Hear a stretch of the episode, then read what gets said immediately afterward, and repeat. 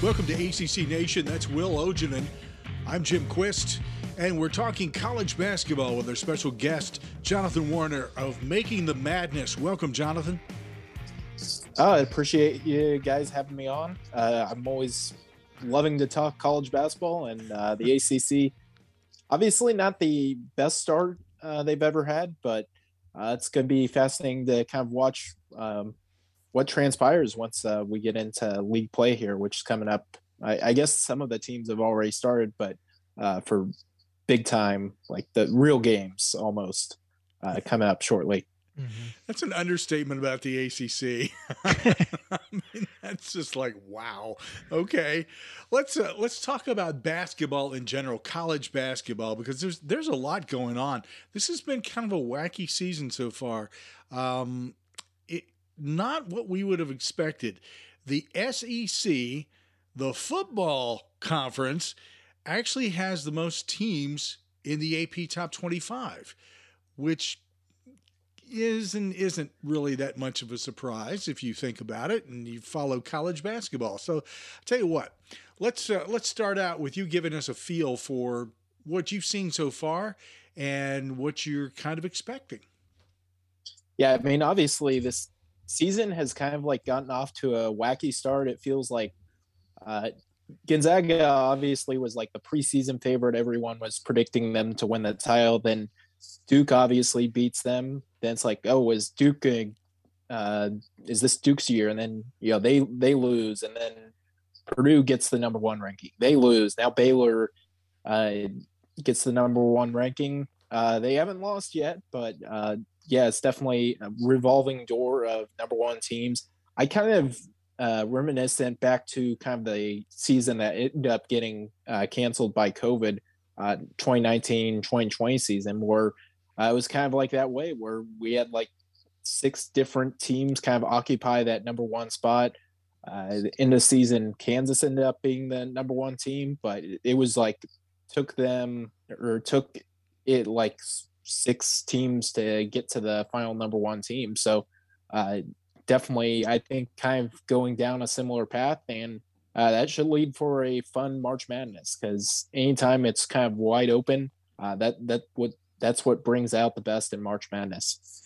One of the hats that you wear is bracketologist, and uh, doing brackets is is uh, an interesting and fun adventure. Uh, if you like stats, then it is it's really intriguing. I, I've got to assume you like stats an awful lot yeah. to, to do that.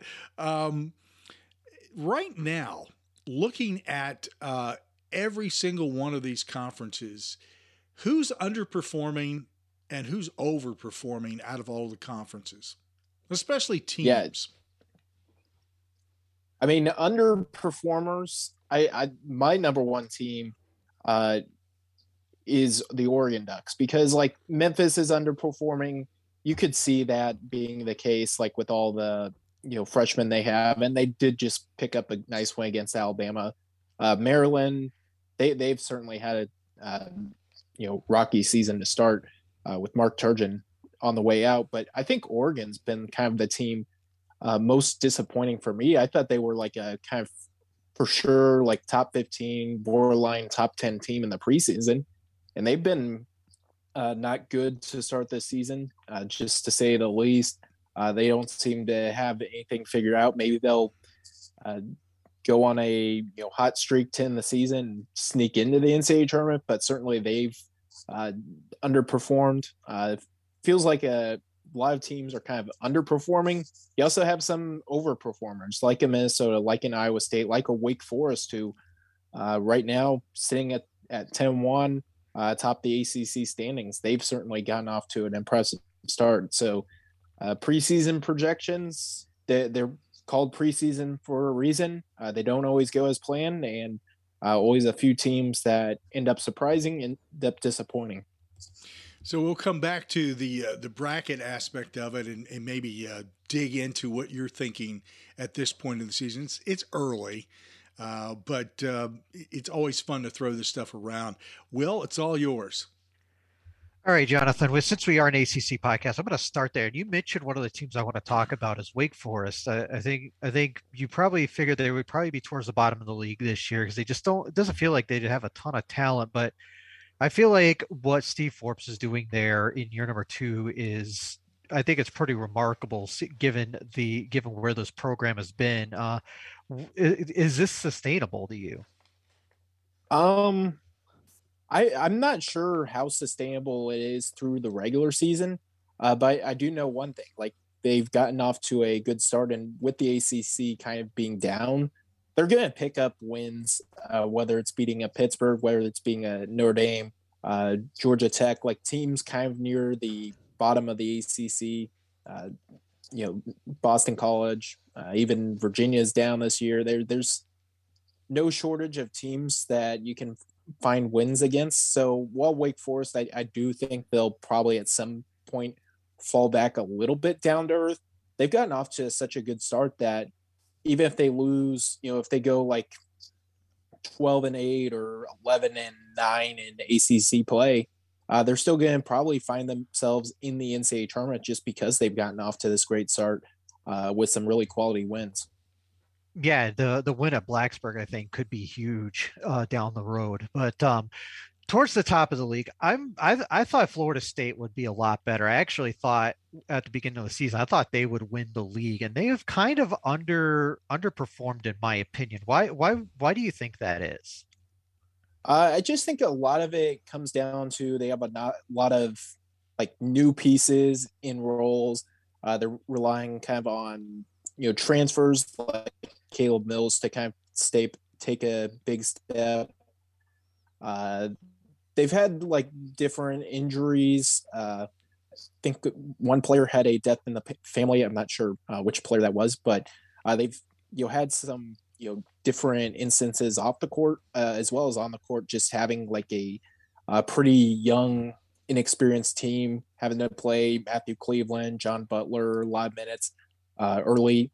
You know, while those freshmen are eventually going to be sophomores, uh, at least we assume, and that will be good next year. Uh, it's not always good, especially in non-league play, uh, when you're going up against a uh, decent schedule, uh, which Florida State has played. They played Florida, uh, just lost to South Carolina on Sunday, so not the easiest schedule, and a lot of kind of moving parts when it comes to underclassmen trying you know be playing big roles for this team.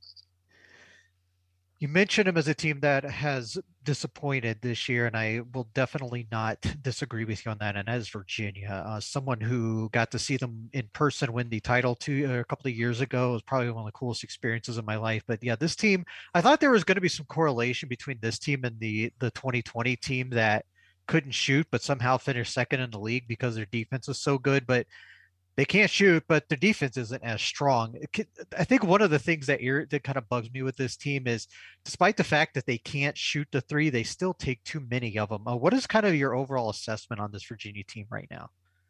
Yeah, it's just, I think coming into the season, a lot of it was well, they have Tony Bennett. It's the Tony Bennett's going to figure a way out. They're still going to play elite level defense, uh, and the, the roster just kind of didn't look the part.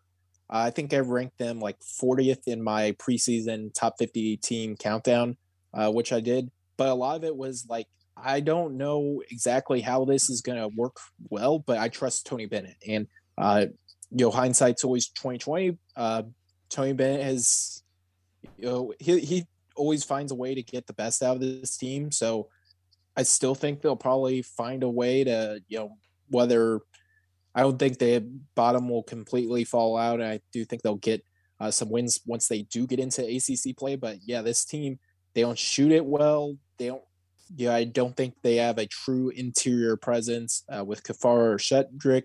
Uh, and then, you know, obviously floor spacing concerns like Armaan Franklin.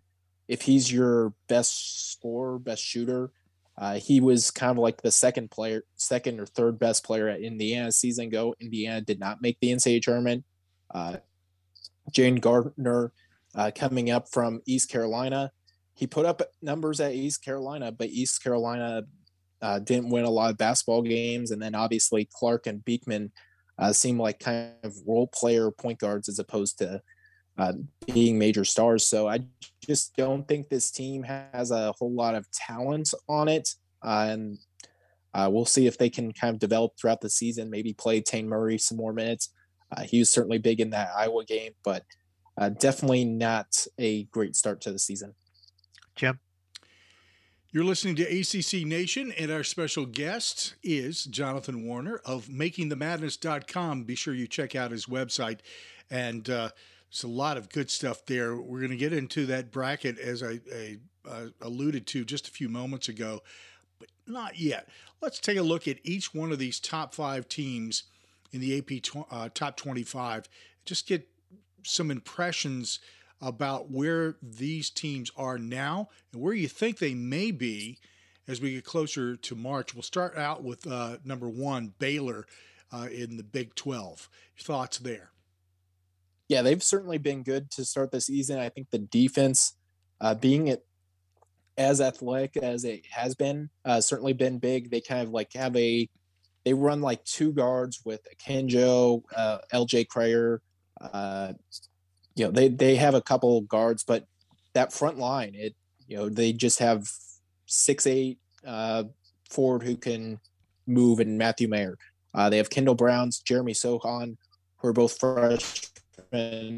who are very mobile, uh, can defend kind of one through five, uh, which is kind of good with them.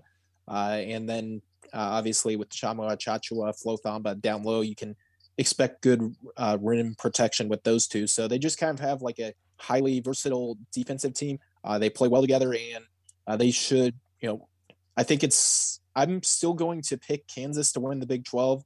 I just kind of like Kansas's offensive creativity, but it's certainly I think a two horse race for that uh, league, and then uh, they certainly have a chance to win the national championship as well sole team out of the ACC in the top 25.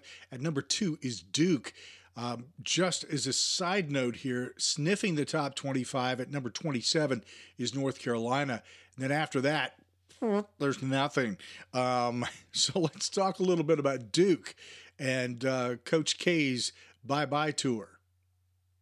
Yeah, it's certainly gotten off to a good start. Now, obviously, lost to Ohio State, uh, but yeah, they they impressed their opening night game against Kentucky. Uh, kind of were running them out of the gym, and then Paolo Banchero kind of had the cramping issues, which seems to be somewhat of an issue. Uh, I think they have kind of given him some new fluids to intake, but, but he's been impressive. I think that front line of Mark Williams and Theo John uh, just coming in, uh, having 10 fouls each, uh, just kind of being bruising uh, bodies inside uh, that was certainly big when they match up against Gonzaga. They were uh, kind of dictating. You know, it's hard to really stop Drew Timme, who's one of the like premier post players in college basketball, and Mark Williams, Theo John found a way to do it. They just kind of overpowered Timme and forced him into some tough shots. Uh, even got a couple blocks off Timme, but uh, they've certainly been good. And then you know, Wendell Moore taking a huge step forward has been big for them. Uh, Trevor Keels was obviously good in that Kentucky game. Uh, it's been inefficient since, uh, and they haven't even gotten a great play out of AJ Griffin. Uh, he had a good performance last night when we're recording this. I think they played South Carolina State.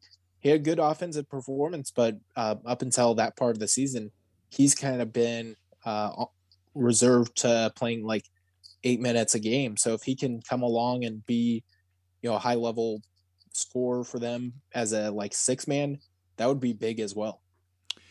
Uh, at number three out of the Big Ten is Purdue. Yeah, and for Purdue, you have to love the center play. You have to love Jaden Ivey. Jaden is just athletic freak. He's going to get to the rim. Uh, he's going to try to dunk over three people. He's just like one of those must-watch players. Gets a little uh, turnover prone at times, but he's certainly fun to watch. And then inside they you know can rotate Zach Edey, who's the seven foot four big man, uh, just dominating inside, just overpowers people and is seven foot four. So good luck uh, trying to stop him at when you know you're a foot from the basket. He's just going to dunk on you. And then Trevion Williams, who uh, is kind of taken that six man role and run with it. He's playing really impressive this season. Uh, starting to pass a little bit more. Uh, getting the ball to him has certainly been good. Can't play either of the two big men together, uh, which is maybe an issue, uh, but they still are a really impressive team this season. Nice to see the Pac 12 back in it. Uh, most people, when they think about the Pac 12, they kind of look at Bill Walton and it's over their heads. Uh, Number four, it's UCLA. They're not the only team in the uh, the top 25. Uh, Arizona and USC are also in there as well. But UCLA right now uh, looking pretty tough. Yeah, and I I would say my team to be in the Pac-12 entering league play would definitely be Arizona, just with what they've done kind of to start this season. Uh, but UCLA, they're hanging up tough. They got a nice win against Villanova. Uh, earlier this season uh, and have kind of just been holding on to kind of that number four spot. Uh, got smoked by Gonzaga. Not sure why they're actually ranked ahead of Gonzaga, given that the two played and it was not even close. But uh, yeah, UCLA just kind of moving up gradually in the polls. Uh, but they do get a tough game uh, this weekend uh, play North Carolina. That's going to be a game game to watch, and I, I certainly think the Tar Heels will have a chance to win that game. Jonathon, you can't tell me that you're not familiar with Homer voting. um, yeah. yeah. that would explain a lot about why UCLA is in front of the Zags. Uh, speaking of the Zags, Gonzaga is at number five uh, out of the West Coast Conference. Talk to us a little bit there, and you've also already shared your thoughts about they ought to be flip flopped with UCLA. Uh, go a little further with that. Yeah, uh, with Gonzaga, I mean they're impressive to start the season. Uh, although taking a couple losses to Duke, uh, struggle against Tarleton State, and then uh, obviously the loss to Alabama. But I mean, those are really good losses to take. Uh, Duke played what felt like a perfect game uh, and still Gonzaga had a chance. Alabama shut the lights out, which they are as high volatility. Like if they go uh, 20 for 40 from three, good luck beating them. Uh, they nearly did that against uh, Gonzaga, and Gonzaga still had a chance late, didn't execute a couple plays, but uh, this is still team, you know, even with a couple of losses, they're right there in position. Uh, and kind of for them, I think the important thing is uh, not winning the WCC. It is you know a true national championship or bust, uh, especially to kind of break the narrative that a lot of it coming into the season is, well, they can't win a national championship, and yeah, until they do, which could be this season, could not be this season. Uh, we'll kind of wait and see on that. But until they do, uh, that's kind of the uh, thing that's going to be held upon their heads so we'll, stay in the WCC for a moment because I think I don't think a lot of people are, realize that this is probably the best as a whole the WCC has been maybe ever in terms of depth behind Gonzaga. I mean, they're probably still not on the same level as them, but teams like BYU and San Francisco and St. Mary's are all having really strong seasons. Uh, this looks like a multi-bid league, maybe even three bids for the WCC this year, right? Yeah, I would say like there, I would probably set the line at like three and a half uh, and feel tempted to maybe even go over. But yeah, with BYU, uh, they they seem like they're in pretty good shape, although they they have lost both their centers to uh, injury. That still should be they should be able to get through the WCC, especially with a lot of games coming against uh, smaller teams. Uh, but they've been impressive. Uh, San Francisco's certainly been impressive, undefeated to start the season. Uh, won a couple, you know, not elite matchups, but like games. Uh, one notably against uh, Nevada. Uh, that you know, those are games you need to win to kind of bolster that at large resume. Uh, they don't necessarily need to beat Gonzaga either to get into the NCAA tournament, but uh, I think two through four with this league. Obviously, the last one being St. Mary's, who nearly won the Maui Invitational.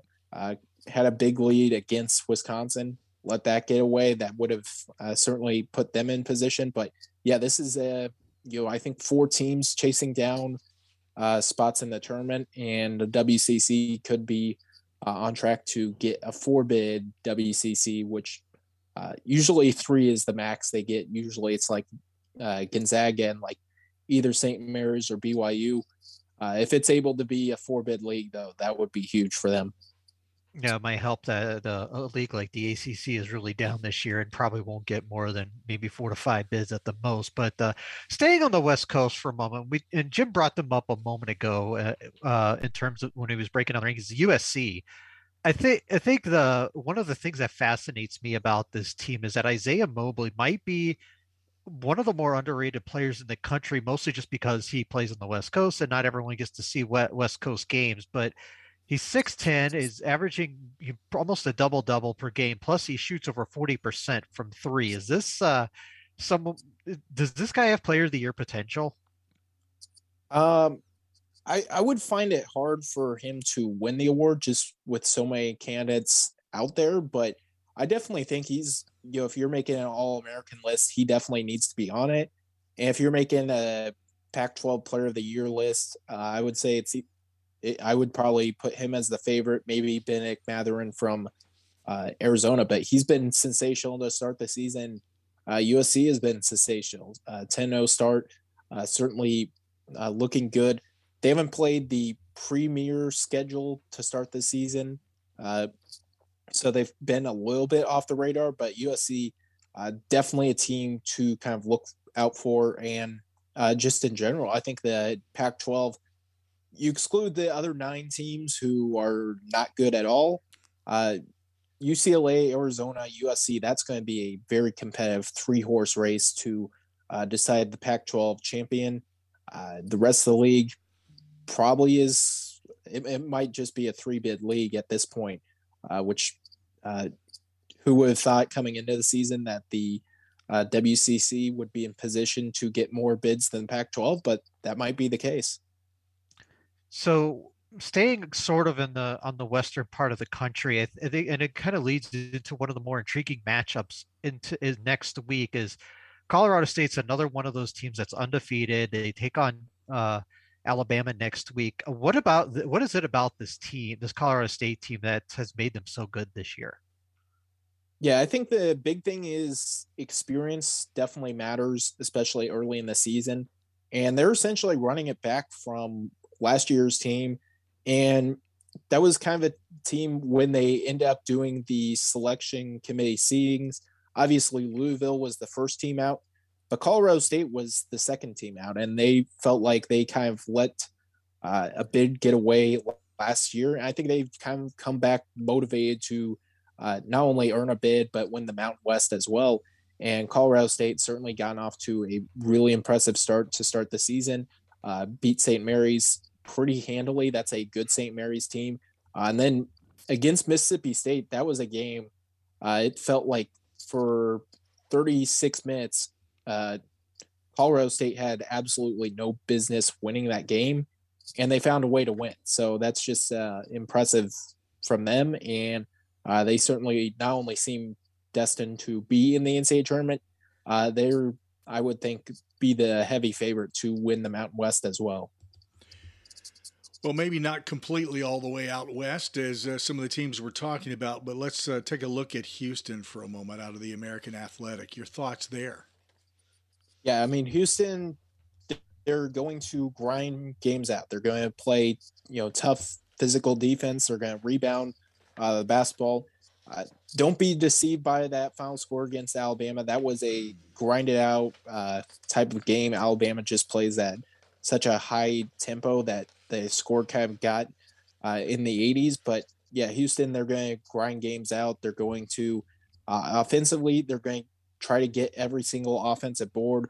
Uh, had multiple, you know, put back opportunities in the last possession.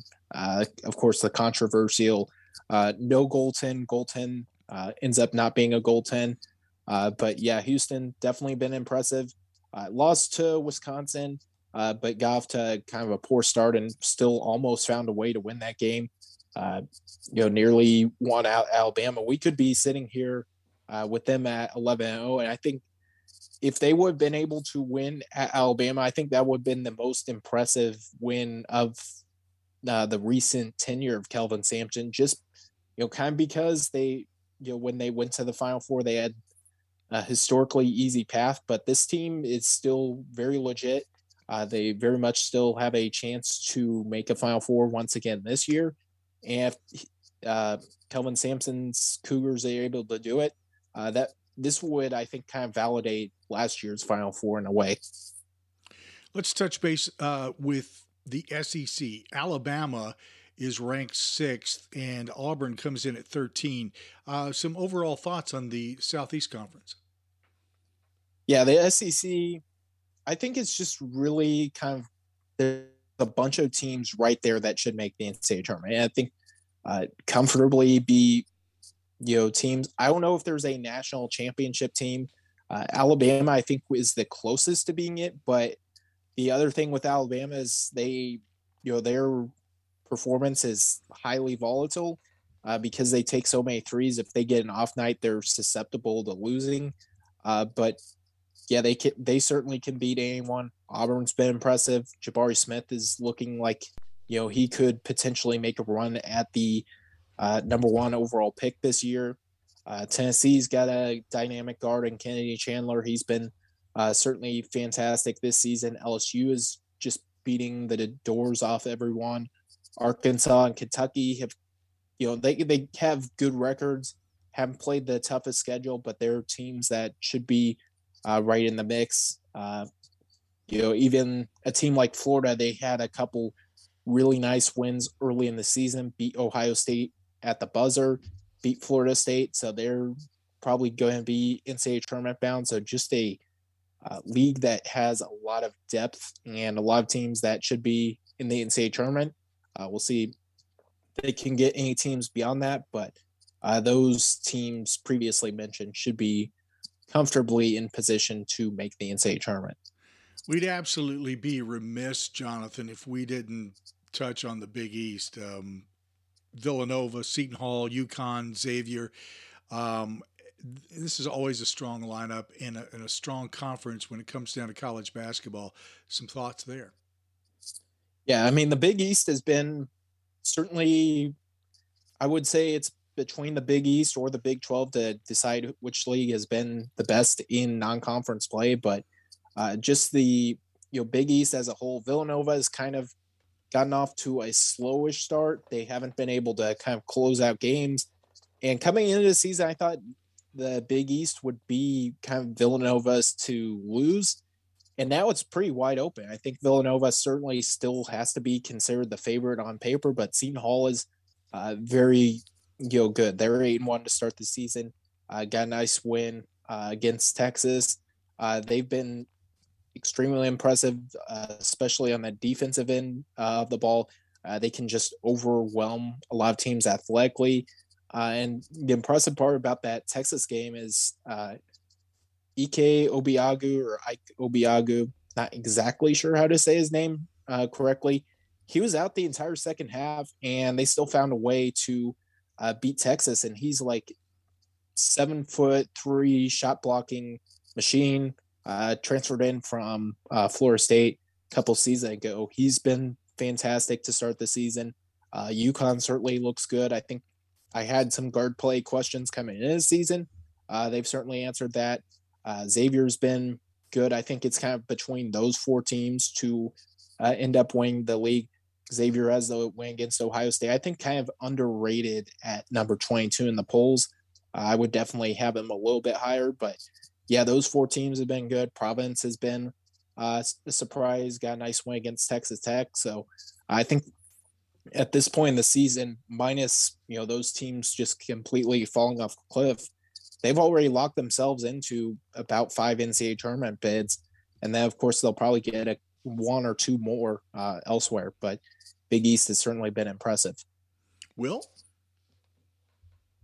all right, just the last couple from me because I'm gonna. Unfortunately, we have some severe weather that's about to hit, so I'm gonna have to probably go here in a couple of minutes. But uh, I wanted to oh, let me just ask this. You, I know there's been some teams that have been considered the wor- worst Power Five team in the country. But would you say where, where do you stand on that? I think Pitt's in in in the in the discussion, but Oregon State too. I think is probably right up there with them. So who who is probably the worst power team in the Power Five? I'm going to say Oregon State uh, to start this season, and simply the reason is they were one and nine. Like Pittsburgh We've joked about their struggles. Uh, they've certainly been uh, less than good this season, uh, if not bad, but they've at least kind of looked the part in some of their games. Uh, and you know, nearly won against Virginia, nearly beat Minnesota. Those are two two teams. While not g- great teams, those are still teams that are like top 100 teams. And Pittsburgh uh, nearly beat both of them. Whereas Oregon State is just everyone uh, but Portland State they have uh, lost to. So I'd say P- Oregon State has to be uh, the favorite for that. Uh, I think Pittsburgh's in that conversation. I might put Missouri somewhat in the conversation, although I think they're a little bit better than Pittsburgh and a little bit better than uh, Pittsburgh. I think is a little bit better than Oregon State as well. Now we've mentioned quite a few teams during this interview, but who is someone that is kind of off the radar that we need to be watching?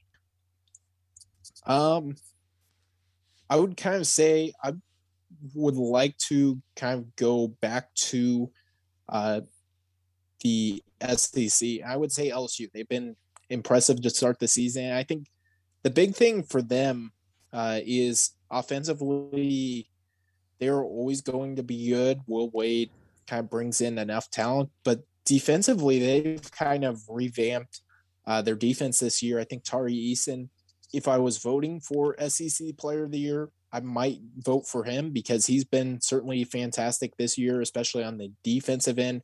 So LSU off to a 10 and 0 start. I think a very quiet 10 and 0 start. And uh, yeah, they definitely, I think, have a chance to win the SEC, uh, make a Sweet 16 or an Elite Eight as well.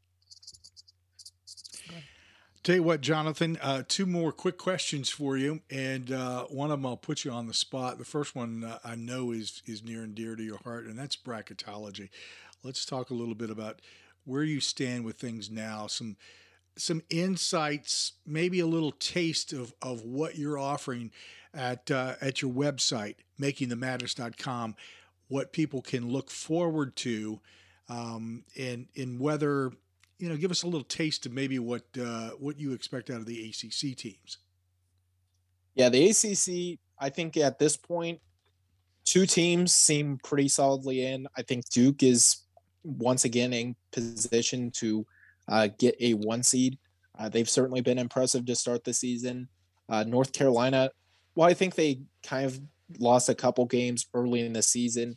I think finished fourth place out of four. Uh, in the Hall of Fame Classic.